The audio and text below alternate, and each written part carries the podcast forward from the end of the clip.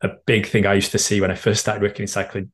People would be taking caffeine like in the last 20 minutes or 15 minutes and that caffeine's not going to be in the blood until they're on the bus and mm. it's going to co- compromise sleep and recovery so it's better oh, to take it early because caffeine starts working after about 15 minutes reaches its peak around 45 50 minutes and then five hours later then it's at half concentration so it's got a real long ergogenic window and then it's only 10 12 hours when it's actually left the body. People think they take caffeine they get an instant boost and it's gone straight away but it's quite a long sustained sustained peak that, that caffeine has.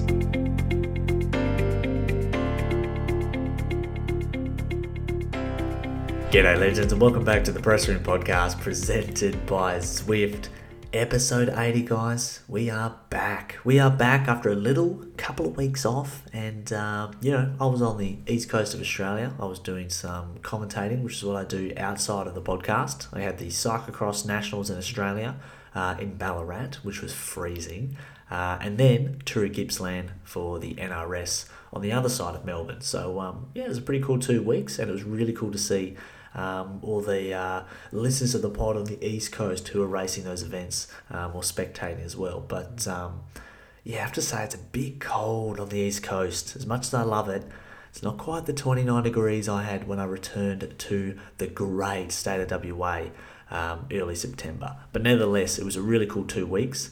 And now we're back. I've been working hard at getting the final seven, eight, nine episodes for the remainder of this year ready for you guys. And we have some epic guests coming up, okay? And I'll, you know, I'll sprinkle them along as we go through to December. But legends, today's guest, well, we're talking all about food. Actually, more about nutrition.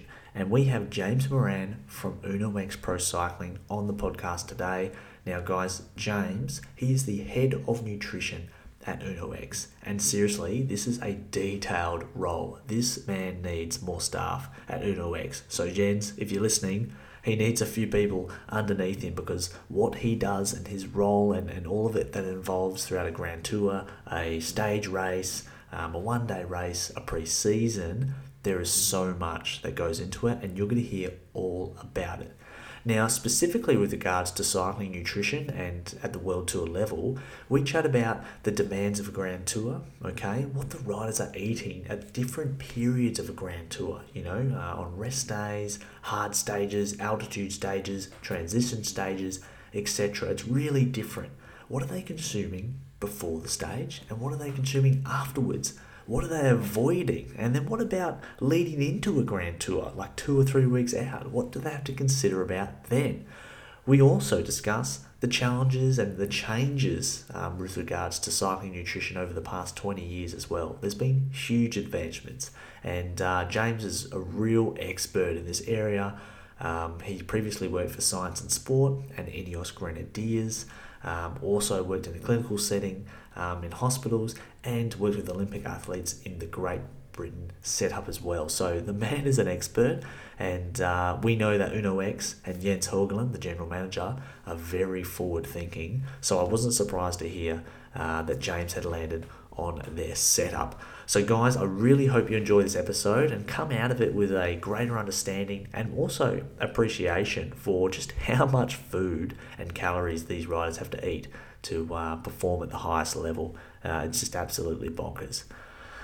But, guys, before we get stuck into this episode, we know, okay, we know the energy. Can you feel it through the microphone? Well, I can. It's because I'm holding one of the bottles, the TPR bottles. If you're listening right now, you hear that? Amazing. That is the bottles, okay? They are online, so tprcyclingnews.com. You can go and buy your bottles limited. There's a limited number because, you know, there's order quantities, right? I couldn't get a million of them, but they're on the website now, so they are live. Go to tprcyclingnews.com, buy some bottles, support the podcast. It really does support the pod if you get some of these. Now, I use the specialized purist bottles, okay? Forked out the big bucks to get the good stuff, righto? So, um, specialized purist bottles, and I've got the good lid as well. Got the good lid and um, I know you guys are going to love them. So if you buy two, right, whoever buys two, uh, bottles goes into the draw to win a full Attaquer kit, so bibs and jersey. And I've got two to give away. Okay, so I'll randomly select um, the people. It'll be one guy, one girl. So male, female kit. Going to be elite. Head to the bottles, put them out of stock, and uh, we'll see what happens in the next year. But guys, it's time to get stuck to this episode. Big thanks to Attaquer, Zwift, Smith Optics, and new sponsors coming on board soon. I'll share that next week. And uh, well, enjoy the episode. Currently based um, in Manchester, where I'm where I'm from originally. Um, and yeah, my current role is head of nutrition with the UnoX Pro Cycling team. So in my, in my current day to day work, I'm responsible for all of the kind of nutrition and hydration and supplements, um, everything that the riders kind of eat and drink when they're on race, um, coordinating logistics to make sure that we have the right nutrition products and the right strategies at different races. Um, working with our team chefs to make sure they're delivering the right food at the right times and, and those things. And then with our development team, we do mostly kind of education with those young guys. And then with our, our women's team, we have a nutritionist, Hannah Mayo, who I um, kind of supervise and help out in the background, and she she delivers the nutrition to those guys. So that's kind of how how we look at the moment in Uno X. Hopefully, we can expand the nutrition service we have and bring in some more people because it's has a big impact on the on the riders and something that our team management back back me in is the uh, nutrition setup. So hopefully we can keep building on that and, and grow a little nutrition empire. Um, not quite Jumbo Visma, but um, hopefully we can get towards that level in the next few years. Yeah, it's and then before before coming, yeah, yeah, yeah sorry, you go. Uh, before coming to Uno X full time, I was working with Ineos Grenadiers as a nutritionist for a couple of seasons, alongside some work with Science in Sport. Um, and that, that was cool to, to work in that system for a few years. Before that, I worked in British cycling and the English Institute of Sport and the British Olympic system in different sports, um, but did a stint with the most of the track and the mountain bike program at, at British Cycling. Um, worked in other sports like swimming, triathlon, bits and pieces with with random athletes here and there. And then for a long time, I worked as a uh, clinical dietitian in the health service. So I worked in the hospitals and clinic settings for for ten years in the UK. And before all that, I, I did a degree in sport and exercise science. So it's been a long kind of journey and transition to get to to where I am now, working in professional road cycling. Um, starting out in the early two thousands, uh, studying sports science, working in the hospitals, and then gradually building up enough work in sport to um, take on the roles that I'm doing now. Yeah, that's a that sounds like a really well-rounded um, skill set and experience sort of lineup, particularly to go into you know professional endurance sport. You know, uh, having that that long background in hospital setting, um, and then of course your background with sports and exercise science, um, and then working with other endurance sports as well. You can kind of see how you've landed where you are. That's really, um, yeah, that's quite a nice package um, of experience. Um, performance nutrition and, and nutrition and cycling and pretty much all endurance sports, it's changed and developed so much. Like, you know, you only have to speak to someone who's, who was in the sport 30, 40 years ago, or not even 20 to 30 years ago, and the things they would tell you with regards to um, cycling nutrition, what the riders were eating and consuming before and after. Everything's changed, hasn't it, um, in, in the sport these days, James? Yeah, definitely. I don't even think you have to go that long back. I mean, some of our director sportifs who were, you know, racing not that long ago, things things have changed in the last five five to ten years. Mm. Like anything, we we we learn more, we understand more. You know, new things come out, the discipline evolves, more people are working in the field, more research being done. So mm. it's a natural progression. But as well, the sport has changed in the past past five to ten years. You see the types of riders now who can be competitive across a range of terrains. You know, you, are more explosive, powerful riders, and the the sport has definitely changed. And nutrition has had to change to to um, to suit that. Um, it's a lot more diverse and competitive uh, peloton now than maybe five five to ten years ago. I would say. Mm, no doubt about that. Um, absolutely no doubt about that. There's so many factors that go into that. And you mentioned um, with regards to your role at UnoX, the head of nutrition. um, you know that entails so much. Of course, there seems like there would be a lot of planning at the start of the year, I imagine, or maybe at the end of this year and into the start of next year, with um, maybe like your strategies for how you'll be feeling throughout the year. Like, is do you have to kind of set up a skeleton of of your general principles and practices for the year? Is that how it would work? Yeah, yeah, definitely. And we we have a skeleton of then protocols because in cycling, you might have three races going on in three different countries at the same time.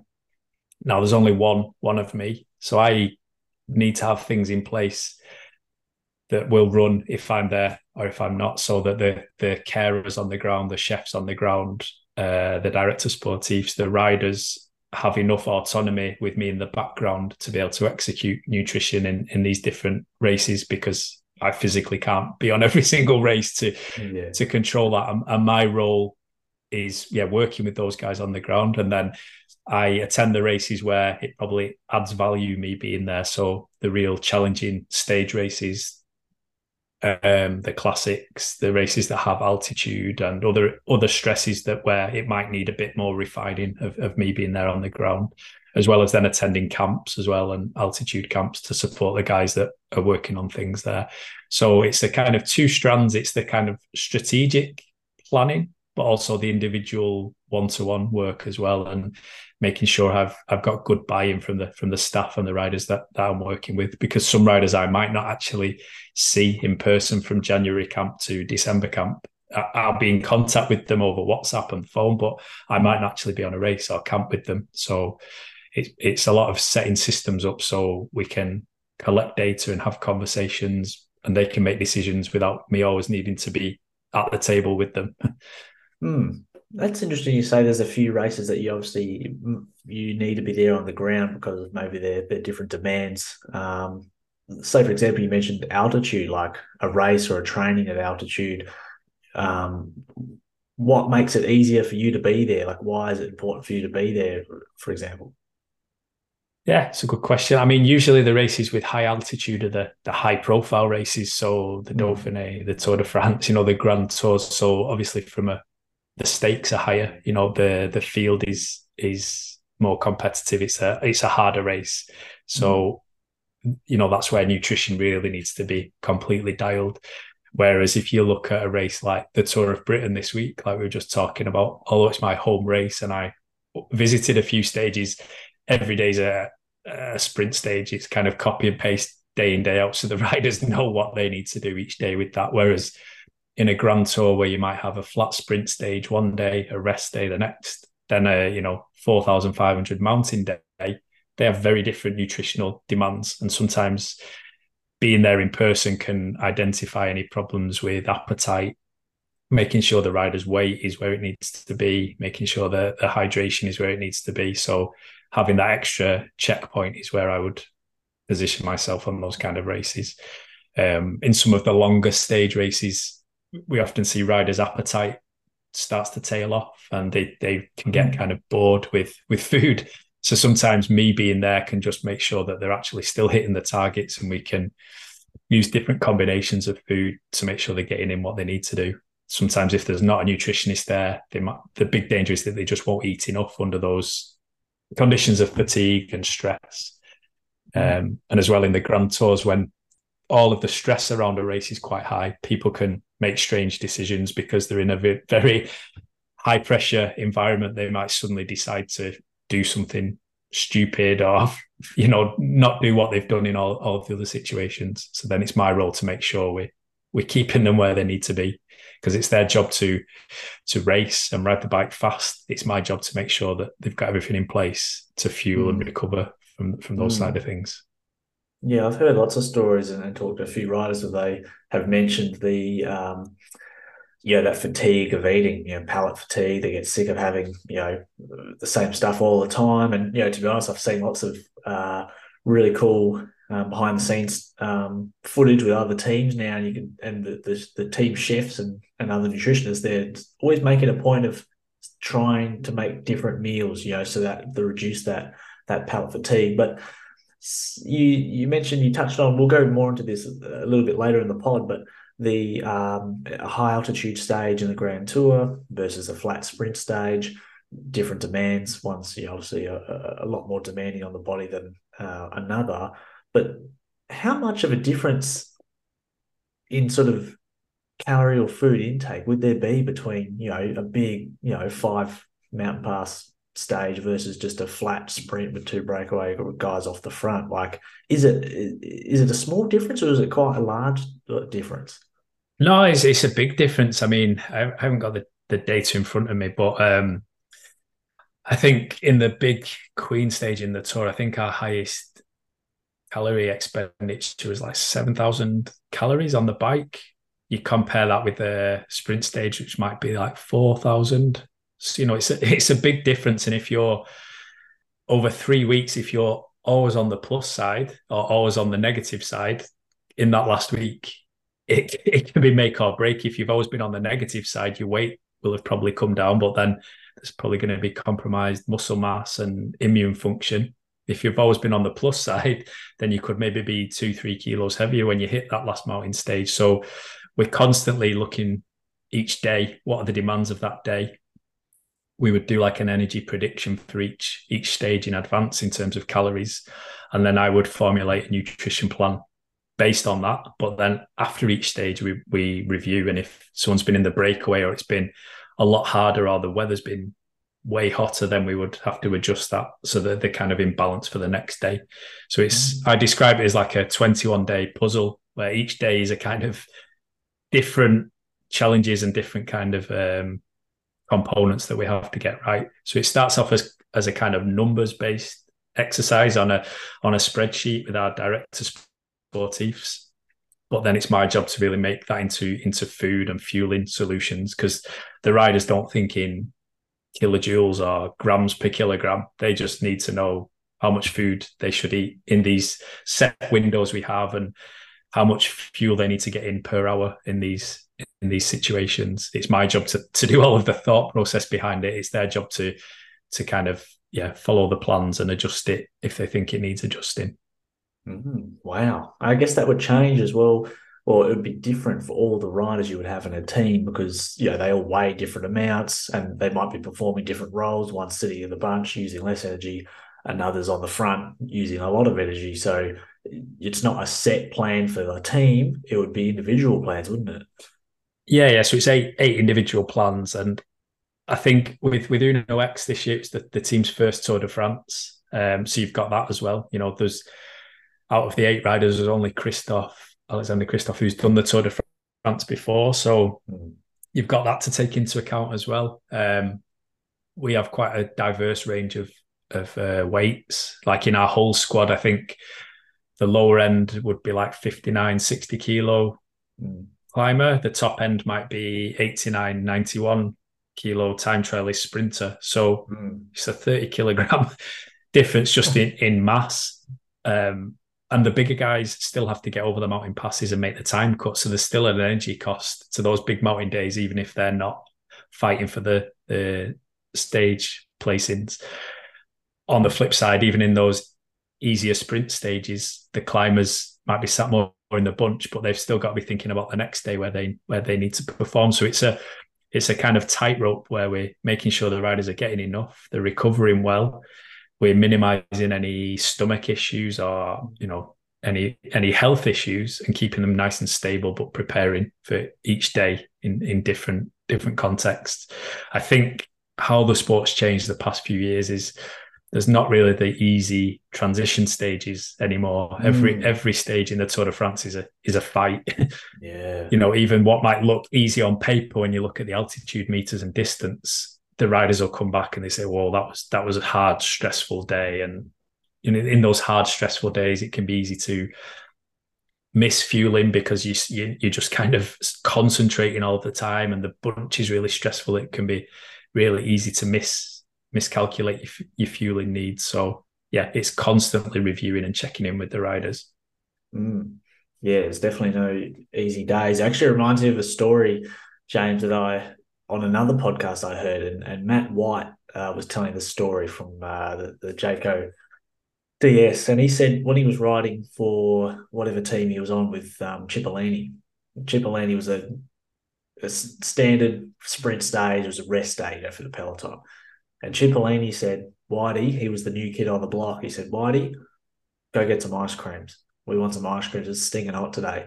So Whitey had to go on the break in the day and he actually stopped while he was in the break, you know, got 10 minutes. He stopped and he had to go into a store and he got some ice creams from the store and then dropped himself back to the peloton and he was handing out ice creams to all his team. so that's funny. It's a little bit different now, but um, it's yeah. yeah it, I mean, to be fair, we do use not ice creams, but we use like ice pops, like um, in, in the feed in the feed bags on the hot days. So the concept's still there, but yeah, sometimes the, the race is going so full tilt they don't they don't manage to uh, take the musettes if it's in the wrong place. Yeah, that's right. I, I saw just on uh, the other day I was watching Remco's um, latest YouTube video. Know, he started doing these YouTube um, vids now, and they're they're really something kind of show his personality off a bit more. But his team, uh, where he was at the training camp before the Vuelta, with just his soigneur, it was just the two of them.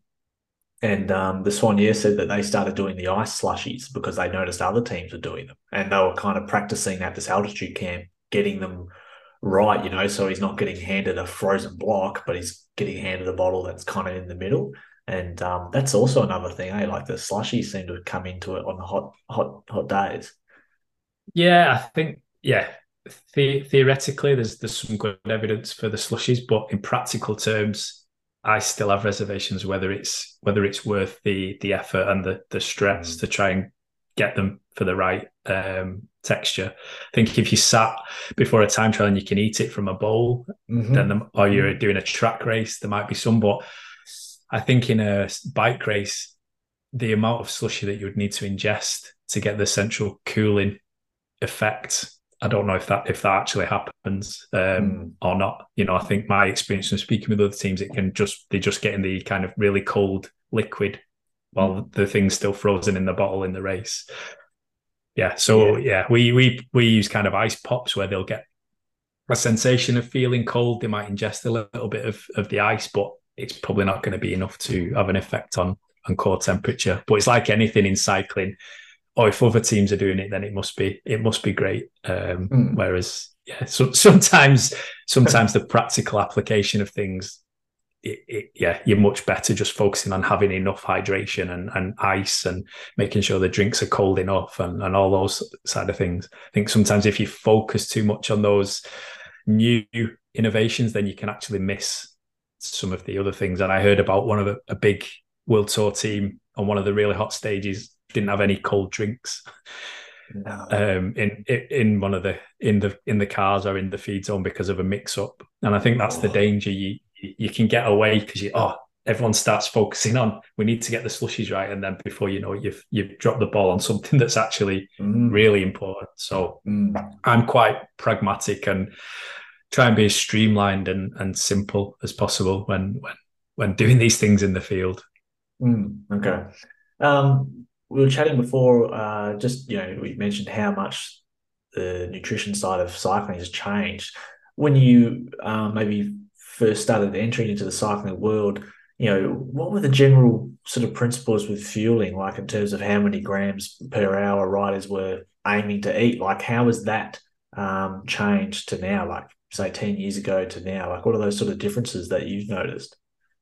Yeah, it's ch- it's changed quite a lot. Like the on bike fueling, especially um, with the you know innovations and new research we have in in sports nutrition. You know, it, there always used to be this this theoretical ceiling that riders could only ingest like sixty grams of of carbohydrate per hour, and above that, the carbohydrate wouldn't be absorbed and oxidized. And that was when we were using single source products like glucose and maltodextrin because we found that those research was shown that those transporters get kind of saturated at 60 grams per hour and the body's not able to absorb any more.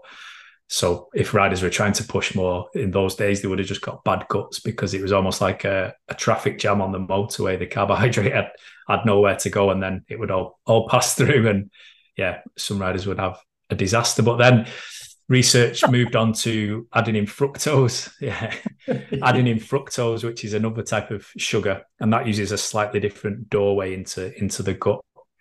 So then it was found that oh, riders are now able to absorb 90, 90 grams of carbohydrate per hour, and the muscles were able to oxidize that.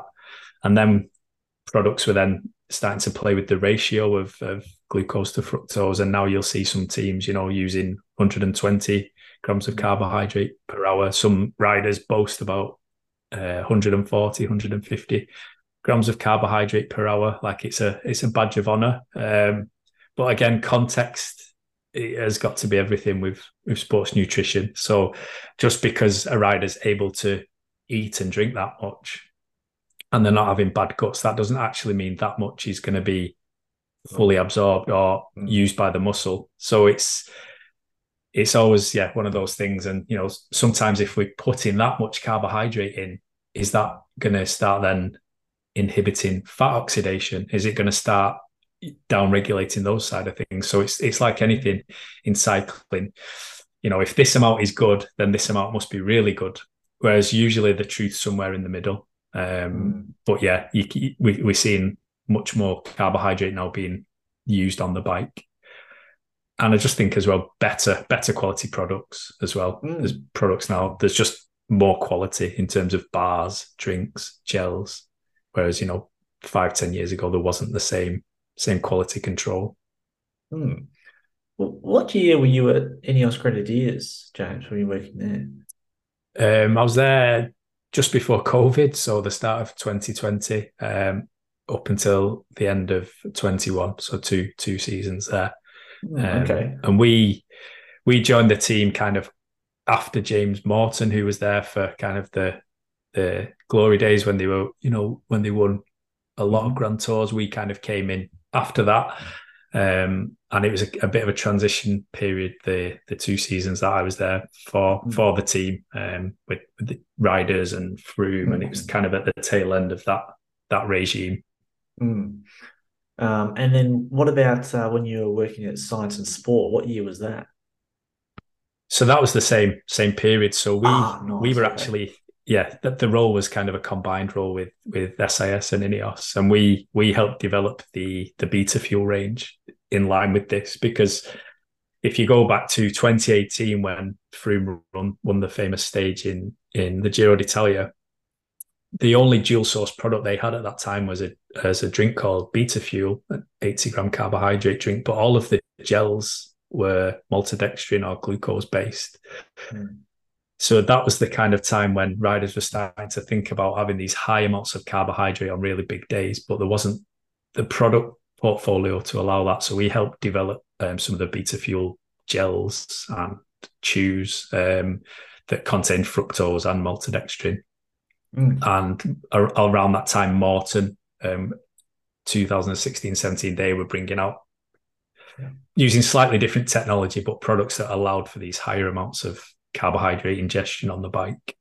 Mm, that's what I was getting at. I was trying to see if you were around that period of that Giro because that Giro that Chris Froome won and that, that stage where he overturned three minutes is very famously um, a great advert for Science in Sport. But um, that was when, at least from my eyes, the nutrition side of cycling became quite a like, oh, actually does this does make a big difference. And I think to the wider audience, that was maybe when it was translated. And um, maybe also some teams as well, like some of the older school teams must have raised their eyebrows going, oh shit, you know, is that what you actually do? But for those who don't know, and you can look this up, it's quite cool on YouTube. I think there's a, a cool video of it, Chris Froome, Giro, Science in Sport, Google that.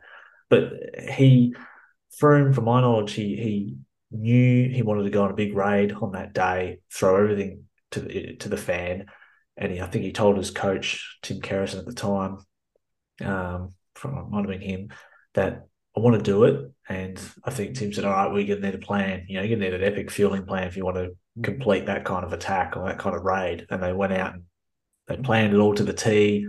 You know, you're gonna need X amount, which needs X amount per hour, which means you're going to need four people on this hill, five on the next, etc. And they really planned it out. It's a wicked video, but that was a big game changer, I think, um, just for the whole cycling world of what you can do if you're fueling to the max of what you can take. Yeah, definitely. And like James Morton, who was the nutritionist there at the time, is a, a friend and colleague of mine. So I was a student of his just before that that period. Um, and yeah, so kind of yeah, it was a lot of detail went into that, but it's funny now because that level of detail certainly when I was in Ineos and now in Uno X, we do that level of detail now for for every race with with fueling and extra mm-hmm. feeds and things like that. Mm-hmm. And a lot of teams have have caught up with that. Um, but then it was quite quite unique that that level of thought process had gone into it. But yeah, for each race we do now, there's a very systematic plan of what drink goes where and where the key points are going to be for for riders to fuel. Um, but yeah, at, at, that time, kind of, I would say most teams weren't weren't doing that. Um, but again, it's like anything. So then, then the focus has been on that for the past few years, the on bike fueling. But I still think a lot of athletes and teams probably overlook the off bike fueling. There's so much focus on how much can you ingest on the bike, but a lot of people then forget well it's really how fueled are you before the race and how well can you recover that glycogen after the race? And if that gets overlooked then that that can catch up with you as well. So it's got to be a, a two-pronged approach. Mm, okay. Well let's go into a little plan of attack here. Now i'm, I'm just thinking i was about to sneeze. Uh, what we'll do nowadays we'll do the grand tour sim right so I've eh, listeners, I've planned a little fake stage, right? So James is going to take us through a bit of a mock grand tour, if you will. So what we'll do is James will explain what I might need to be eating or aiming to eat if I was a rider going into the Tour de France, right? And then we'll do a little mock stage and go through some of the things that I would have to eat um, if I was riding uh, the tour and getting ready to win my um, my 35th Grand Tour stage, like my big calf. So let's say we're a week out, James. Okay, a week out. What are some of the things that you would be, um, you know, advising a rider on your team to be considering with, with regards to nutrition a week out from Tour de France? Yeah, I mean, I would probably start before, way before a week, you know, because in those lead ups, we we're fine tuning everything. We're fine tuning um, how they're fueling in the Dauphiné and the other races that they're doing, making sure that things are on track with the weight targets that we, that we've set. And then we would usually be um, before the Grand Depart, we would be at the hotel together, and it's just a case of getting that balance because they tend to not do a lot of training those those days before, so we don't want yeah. to be kind of over fueling them. Um, just keeping them healthy. Um, big emphasis on fruits and vegetables, keeping hydrated, not doing anything stupid or trying anything new, um, so that they they start the first stage feeling feeling fresh and not not heavy and bloated and um, so yeah keeping it keeping it quite simple um, what am I avoiding few days what am I avoiding in the lead up to not feel heavy and bloated? Yeah, so I mean, if if you're not doing lots of training, then you don't need to be in high amounts of of carbohydrate. You know, so if if somebody's you know overeating those days, then they can actually end up retaining quite a lot of water and glycogen and salt, and then they can feel quite quite heavy. So we really periodize how much carbohydrate they need on those days, depending on the training that that's been prescribed in those leading days um, we would probably increase things like fruits and vegetables and fiber as well, so they're not feeling hungry all the time, um, mm. and just keep keep things nice, nice and steady. And then the day before, that's when we would start to ramp up the carbohydrate intake, um, depending on the on the first stage. You know, if it was a if it was a time trial or a prologue, then not yeah. so much. But usually, the first stage is pretty aggressive, and even if on paper it doesn't look that difficult, it's going to need fueling and focus. Um, mm. So we'd just be going through those kind of things, making sure they're anything they want to avoid or any issues or burning questions they have before the tour so that they they feel confident and calm in those those leading days. Right. Okay. Okay. So we've navigated that. Say we've got through the first four stages. I've just chilled out. I've kept the powder dry because I know stage four is when I'm going to take the yellow yellow jersey. Now everyone listening, my rider profile, I'm 70 kilos, all muscle, right? I'm a bit of a puncher, so I like the uphill finish. Okay. So I want to take it to the line. Stage four, it's 180 Ks, James. All right. 3,200 meters. It's a rolling stage, so difficult, and there's a little uphill kick to the line. I can win, right? It's breakfast of the day. All right, so this is it. Breakfast of the day. Let's assume I've fueled correctly in the days leading up to breakfast. What would you be advising? This is, you know, for that sort of stage. What am I looking at? What's going to be on the on the breakfast table for me when I roll into the uh, beautiful red and yellow and black Uno X bus? um, so we we have uh, we have quite a, a, good set. We have a small small kitchen kitchen truck, and then the riders eat in the kind of uh, dining room in the hotel. So um, I would usually be down at breakfast with our our chef Nikki. The riders would have had the plan sent out the night before. Typically, a stage like this, I would estimate, would be somewhere around four thousand five hundred calories plus minus. That would be the kind of for this mm. kind of rider where we'd be looking at and breakfast is fairly similar through it through a grand tour. We would be aiming for somewhere like 2.5 grams per kilogram of carbohydrate, so about 175 grams of carbohydrate. Typically, that would be from things like um, overnight oats, like a soaked bircher muesli that that we use that our riders quite like. Um, hot porridge, some riders uh, really traditionally have grown up with hot porridge and they they they like that. It's quite a lot of hot porridge for for the bigger guys. That would be like 450, 500 grams of weight of, of hot porridge. Um, some, some, juice. Yeah. Um, whereas other riders don't like to have that weight of food in the stomach. They would prefer to to have rice, which would be more like 250, 300 grams of rice, right. with less bulk in the stomach. Right. Um, we would be looking to add in some some foods that contain fructose because we know fructose is really important for topping up the liver store of glycogen. So that would be mm. jams, honeys, smoothies, uh, fruit purees, things like that. Mm. Then riders typically have some form of protein. So whether that's like a skyr yogurt or a high protein yogurt or a, a two egg omelette is um, a favorite. Why is the protein bread, an important thing to have? just because over a three week race, you know, the, the protein is really important to, to help the muscles repair and replenish. It's not if you're doing a one day event, the priority for breakfast is making sure you're getting enough carbohydrate in. But over three weeks, it's really important that we're just hitting hitting those protein targets.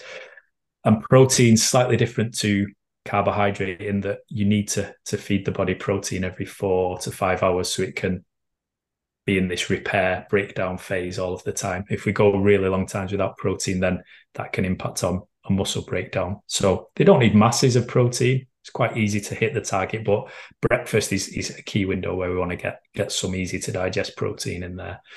Um, so that would be the typical breakfast. If this was a, you know, 4,500 mountain day summit finish, then they might add in some pancakes or some banana bread, um, a couple of glasses of extra smoothie just to nudge that breakfast up a bit more.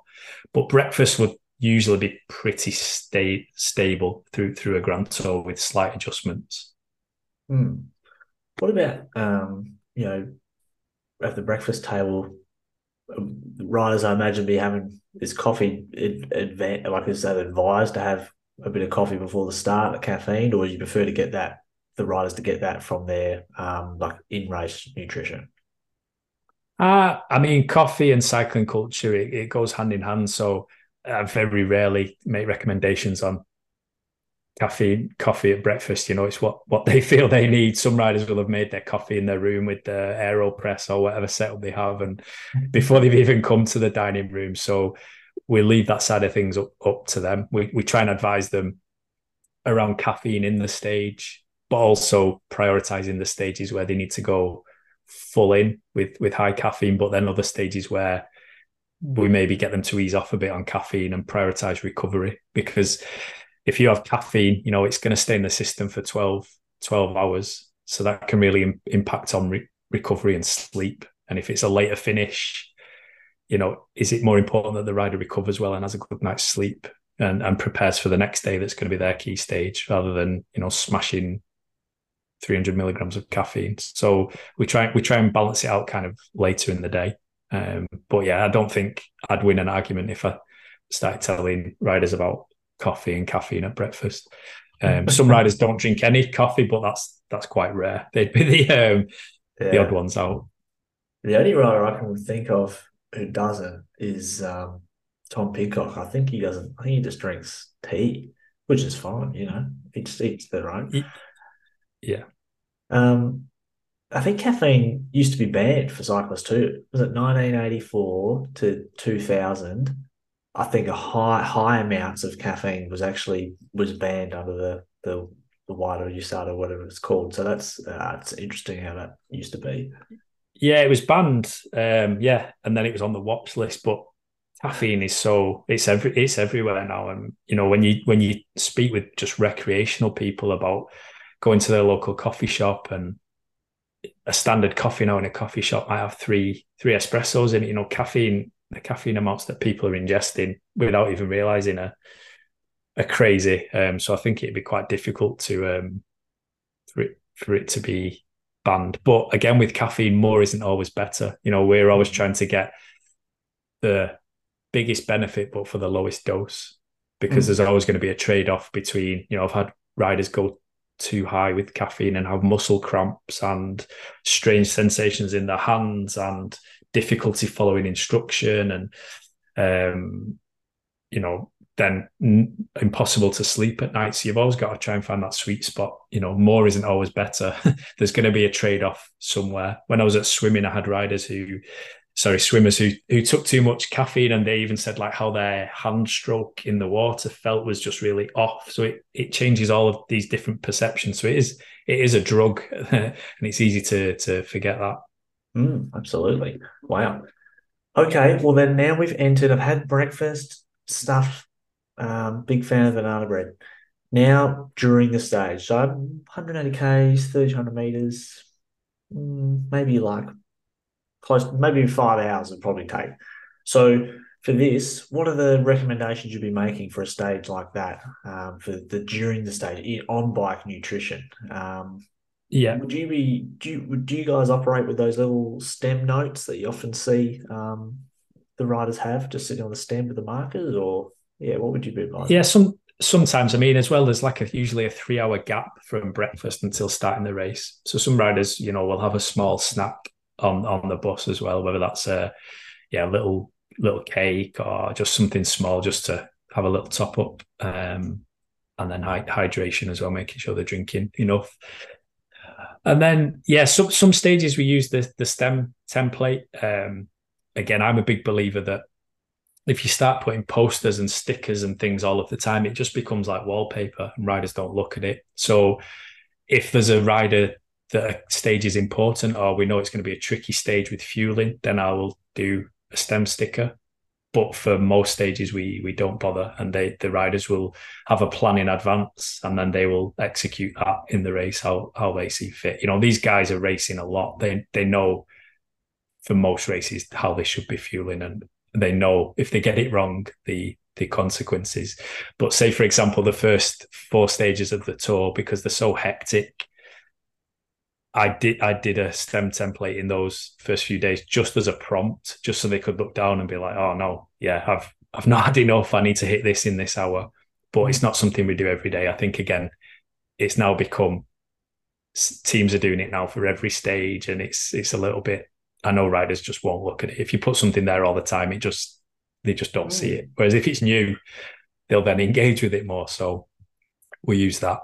Um, and my approach in, in a in a stage is to progressively increase carbohydrate intake as the as the stage progresses because we we're fully loaded in those first hours, so we don't need to go full tilt and be trying to pump in as much carbohydrate as we can from the from the first hour. So I would probably start off somewhere around 80 grams per hour and then gradually increase somewhere around 100, 80 to 100 grams of carbohydrate per hour for, for a stage like this that would change as the as the race went on. So traditionally, if the if the stage is a bit easier earlier on, that would be more from solids like um, cakes and bakes and bars, and then obviously as the intensity starts to ramp up, then that would switch more to to gels and drinks.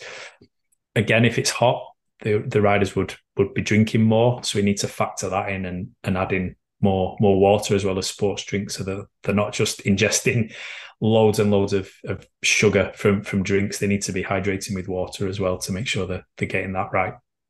So that's how, how we would do it. And then riders would have different preferences. Some riders just like maybe two two things to have in a race. Other riders like the variety or how different things feel in the stomach. So we'll have slightly different plans for different riders that they they adapt based on hmm. preferences.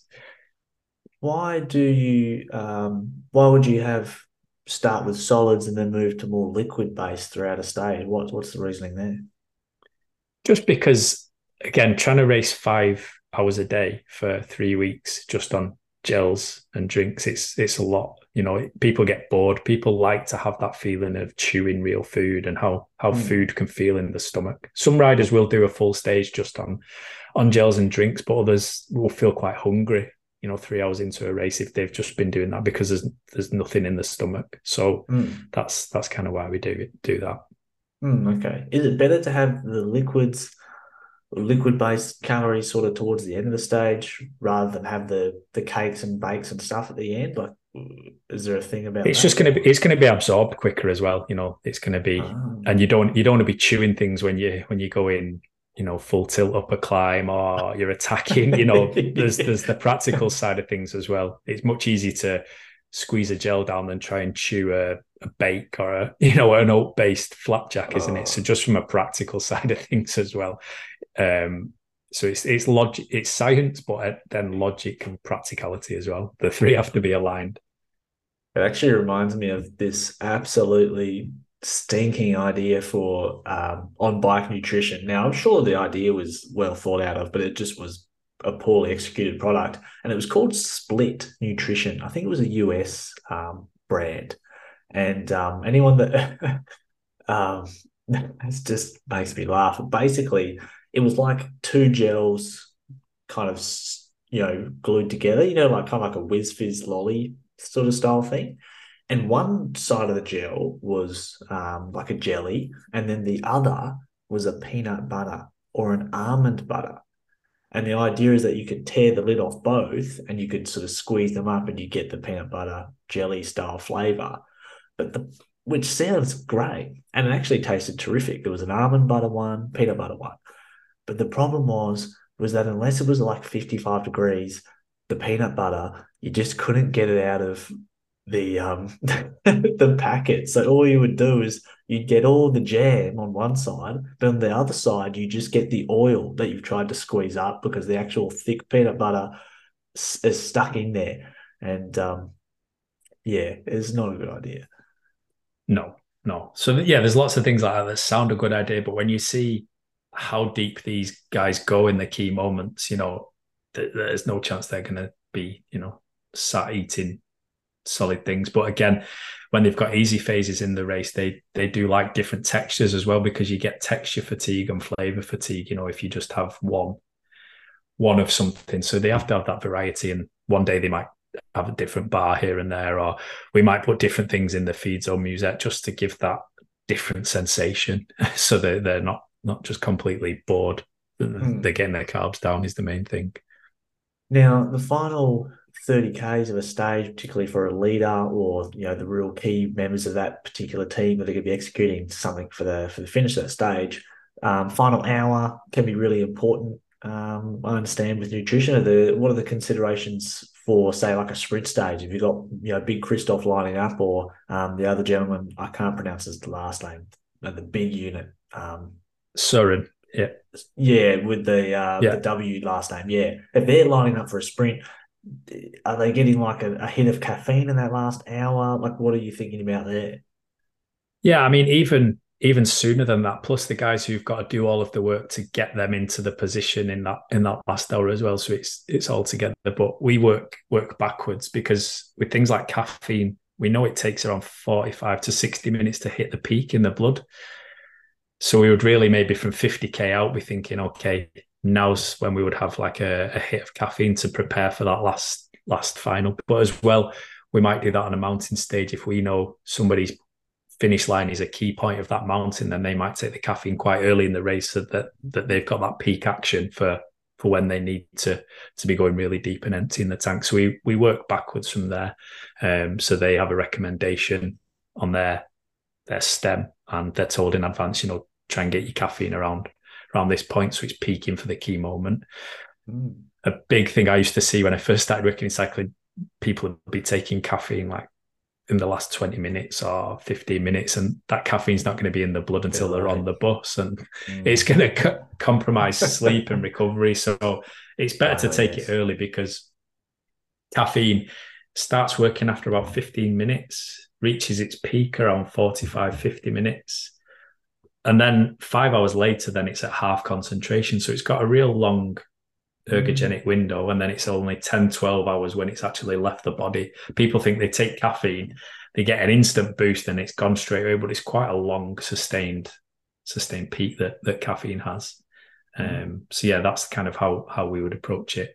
And then the final 30k they're they're just kind of advised to to keep on fueling as much as they can and fuel all the way to the last 5k really because even if the carbohydrate hasn't made it through to the blood and to the muscle, we know that there's some research showing that the brain will sense that there's carbohydrate in the in the mouth, and that can improve perception and performance from a cognitive point of view, even before it's hit the legs.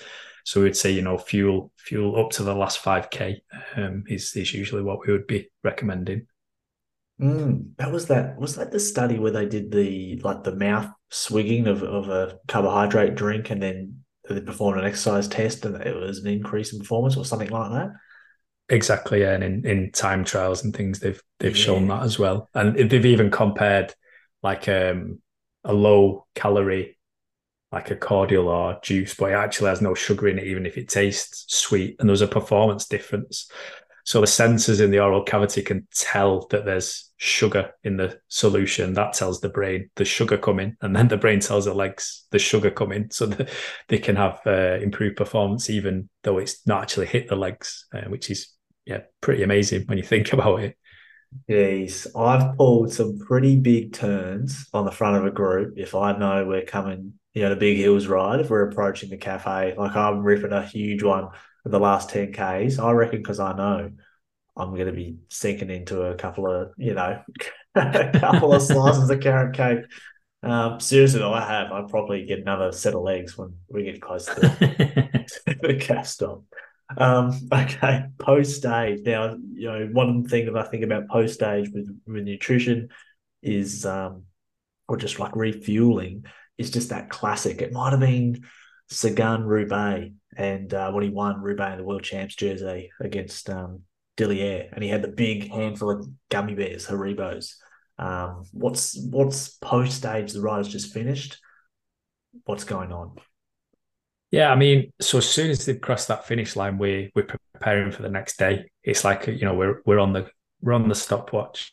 We we need to. My way of coming at it is those first kind of two to three hours after the stage is when the muscles are most receptive to replacing the glycogen they've used in that stage. So we really want to maximize that. If we leave it and leave it, the muscle's rate of uptake it, it, it is less and less. So we it, it's that kind of golden window that we really want to, yeah, get the carbohydrate in, get the glycogen replenished, so they can start to prepare for tomorrow. The best way of doing that is is foods that are really high glycemic index, high sugar, so they can get in fast and start to to replace it. You know, I almost say it's like the, the doors are wide open. They they just want all of the sugar to come back in. So mm. yeah, using things like gummy bears and Haribo can be a really good start. Using um, high sugar drinks. Um, you know, I'm not a big fan of soda because it, it does have quite a high acid load, which isn't great for a for a gut which has been under stress in the heat. But again, having having a quick hit of sugar and in that first few hours. Then they would get to the bus and the the bigger guys. So that's at the finish line. The bigger guys would probably have more Haribo, um, just to keep keep pushing that and a recovery shake containing some protein and some carbohydrate. Then they would have a shower and then they would have um, a meal um, that's been portioned out for them. So it's been prepared in advance. And my job in the tour is to portion out for the individual rider. So they've got an individual portion. Um, and then if it's been a been a crazy day, we might add a smoothie in as well and some cake to really maximizing those first few hours the food that they're they're getting back in. Wow, that's that's a lot of work, isn't it? Each day. Jeez. Yeah, it is, and I think, but I think with the tour this year, I think me being in control of that on the bus each day really, made sure that the riders were getting what they needed, and they could speak to me if their appetite was off, and I could give them different combinations. So I was speaking about this recently. It probably sounds quite random that, but there's pots of Haribo which have been measured out. There's food that's been measured out. I know how much carbohydrates in all of the smoothies. So then, you know, we we can see how much we need to get into them in different combinations. So I've got my my little spreadsheet and I can keep a track of what they've actually had in those first few hours um, after the race. So then we we get the power data through, and I can see, okay, yeah, it's been harder than predicted. We need to kind of scale that up a little bit now on the on the bus before we get back to the hotel. But I think when when somebody's tired and empty, and if the food's just left there with a set of scales, I I don't think riders will always hit what's needed. I think they will probably undereat in those situations. And over a three week grand tour, then that can come up and, and bite them on the backside. So it was something I thought was important that I was in, in control of, especially those first few hours after the race. Mm, wow. Yeah, that's. I guess it's really important to have yourself in that role there during during a tour or any grand tour like this, because I guess the further you get into the um, grand tour, the second into the third week, everyone's fatigued. The riders, you know, they're they're tired. The staff as well. If if maybe in the past, um, staff members of the team might be doing two roles. You know, the nutritionist could also be doing something else, and then maybe gets tired and that falls away. So it's obviously super important that, that you're there in your sole role, uh, making sure that the riders and, and uh, are getting everything they they get in um, for those final weeks. Yeah, and I was you know making a joke of it, you know, being on the bus with eight dudes getting changed, having showers, and I'm measuring pasta and Haribo, and I was like, you know, I've got I've been all this ex- experience and qualifications and studying. I'm essentially portioning out pasta and Haribo for some naked bike riders on the back of a bus. but but that but for me that is kind of applied sports nutrition you know anybody could stick a poster on the wall and say okay you need three grams per kilogram five grams per kilogram it's then actually making sure that that amount of carbohydrate goes into the rider's stomach and they, they're getting the food else otherwise it's it's pointless. I think hmm. because mm. our team is a bit smaller, there's not the same amount of personnel on the bus. I think in other teams, the bus is uh, almost like a VIP management only kind of at, at, the back, whereas our team is much more. I know you've had Jens on the podcast, but it's much more um, open and friendly. And you know, me saying I think I need to be on the bus was was accepted, but that's not always the case in other teams. Oh, I bet it is. Yeah, I, I don't doubt it, but we know Uno-X very forward thinking. Um, and it actually reminded me I'll have to hit up Jens for our pod next year. It's an annual thing now. We get the lowdown on okay on what Uno-X are up to. Um, that was really that yeah. Was I mean, cool. He's a yeah. Jens is an open book, but he's very very honest and wears his heart on his sleeve. But going back to the nutrition and things, uh, personally, you know, myself and the doctor worked worked every day with the riders, and to finish the the race with eight riders, all healthy, all with stable weights, all still producing, you know, power and heart rate values in the last week as the first week, you know, I do think the detail we put around nutrition definitely played played a part in that. So from that side of things, it was yeah, it was a um, nice nice feeling to arrive in Paris with those guys all all together and still healthy and cracking jokes and be able to share a beer with them on the Champs Elysees. It was yeah really special. Oh, that must have been a really good achievement for yourself personally, and of course the team. Um, it was awesome to see you guys there. But yeah, that sounds like that last day in, in Paris must have been really good. Um, yeah, for your own just just a career development.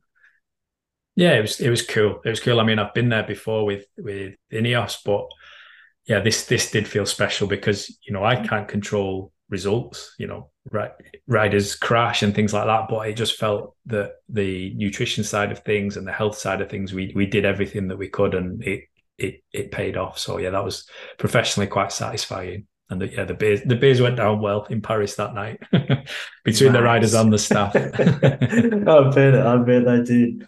Um, so, what would you say is one of the biggest challenges with regards to fueling um, in cycling uh, overall, not just grand tours, one day races, off seasons? What do you think is like the challenge that's uh, that you face uh, the most? Yeah, I mean, with all nutrition, the big thing is every everyone's an expert on nutrition. You know, we all eat four or five times a day. We all know we all have preferences. You know, so everyone has an opinion on food and nutrition, and that's that's pretty tricky to navigate. You know, because you're employed as a in inverted commas nutrition expert, but my always think I might have a knowledge in this this area, but then I need to try and find what works for this individual rider with their preferences, their opinion, what their coach has told them, their girlfriends, you know, following a different diet. It, it, it encompasses so many different things, mood, emotion, and you know, as well as the the performance side. So coming at it from a holistic point of view. In cycling specifically, it's it's weight, you know, because weight is a a metric. It's a can be a determinant in um, performance, especially in in the mountains and things like that. So you're constantly on that knife edge of working with the rider to help them optimize weight, but also optimize training and racing performance. And I think in the past, the sport's been probably too weight focused and too much focus on on watts per kilogram as a kind of paper based exercise Whereas we work in the team, it's no good looking at your watts per kilogram in a theoretical uh, perspective. It's what can you produce at the end of you know three four hours of racing when you're fatigued. Um, that's that's when it's important, and that that comes from banking the hours of training and being really dialed with your your fueling and your nutrition. So some riders might think they need to be the lightest they can possibly be, but that might not be compatible with being as as punchy and explosive and robust to be able to produce those watts. So it's always helping the rider understand that because riders and coaches will focus on a weight that a rider's been, but that weight might have been dehydrated, underfueled, and then the rider's going to be slightly heavier if they're glycogen loaded. Um, but that can be a good thing. You know, I get messages from riders, "Oh, my weight's up a kilo. I've, it means I've done done the right thing. I'm glycogen loaded. I'm ready to go. We know mm. two hours into the race that glycogen will have been burnt off anyway. So I think it's helping the, the rider understand that when they jump on a set of scales and they see that number, that isn't a good bad. That's it in context with how hydrated they are. You know how glycogen loaded they are. Have we been working on muscle mass as the changes there in the off season. So it's understanding that whole picture, and that's that's my role is to navigate that with the coaches, the riders, and the performance staff. Because watts per kilo is a is a metric that's yeah spoken about and it is important. We can't hide away from that, but I think sometimes it can be over overstated and forgotten the whole context around that. It's like you could have the UCI has limits, doesn't it, on bike weights. You could, you know, you, you might have a bike that's five five kilos or 4.5 kilos, is that going to be a, a bike that's going to be a performance bike just because it's that light? You know, is it going to break at some point? So it's very that's how analogy. I try and explain it. Mm, very good analogy. Great answer. And um, one other question I've got. Have you ever like you know just no not to name any teams or anything like that, but I wondered if you'd seen anything uh, that another team or heard that another team was doing um, from the nutrition standpoint that you thought was, wow, that's actually out of date, but you're still doing it today? Is there anything you've noticed in the last few years in your role um, in pro cycling? I mean, it's hard and things things evolve all of the time. And my, my big emphasis is on we we can control what we're doing, and I would prefer to focus on the things that we can control and work on best I think when you start looking too much over the fence, you actually miss the things that are going on in, in your own house. So there are things I see here and there, but you know, it's it's one of those things. I mean, the the noise around ketones is is still there, and I know some teams use them, and I know some teams use them probably in in the wrong context. And but yeah, that's that's up to them. Um, but yeah, the big thing for me around when something new comes out in cycling nutrition everybody jumps to that, but then they forget all of the big things we know about, like carbohydrate and glycogen research, which you know has been around for 100 120 years and riders are still getting that wrong with fueling and under fueling and mm-hmm. you still hear of riders bonking and having issues with you know energy crisis in a race that for me is the 99% of what nutrition should focus on in cycling and if you're still getting that wrong but you've got all these other strategies then i think think you're probably missing the point oh, i love it you know there was a football player here afl football not soccer um, football player called Gary Ablett, and he was a you know one of the best players ever. But a player who'd been playing on his team for a few years, um, and then went to another team. His teammates asked him, said, you know, what was Gary like at training? You know, was he, you know, he must have been just deleted everything. Was he super skillful? All that stuff. You know, what was he doing? He doing extra stuff? Was he staying back after training, doing more before? And the guy said, no, he wasn't. He just did the basics really, really well. And I think, um, yeah, it's a good way to put uh, what you're saying there. You do the basics really well, and usually going to be in a pretty good stead. Yeah, exactly. And like those, you know, the attention to detail we have around the big rocks of of nutrition. That's that's what we really focus on.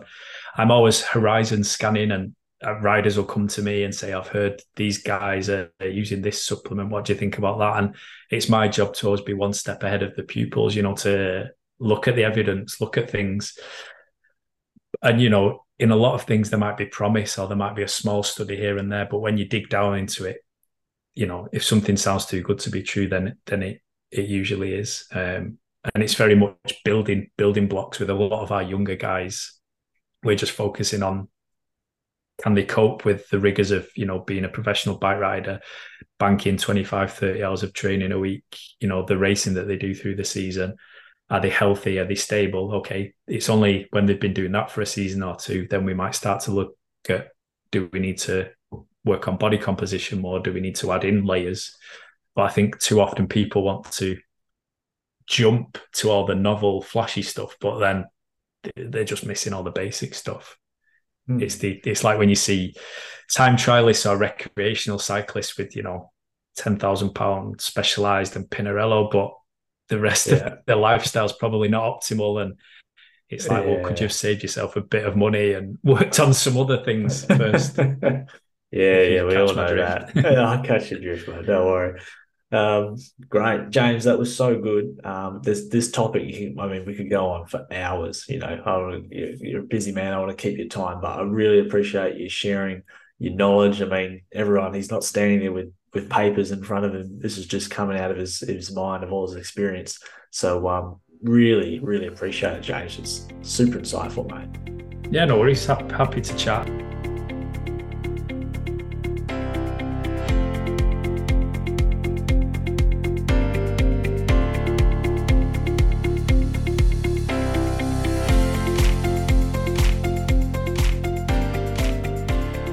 Right, legends, that's another episode of the Press Room Podcast done and dusted. I hope you enjoyed this one with James Moran from Uno X, and I hope you learned a lot more uh, about the fueling requirements, considerations, and developments with regards to nutrition in the World Tour. So interesting, and geez, we only just scratched the surface.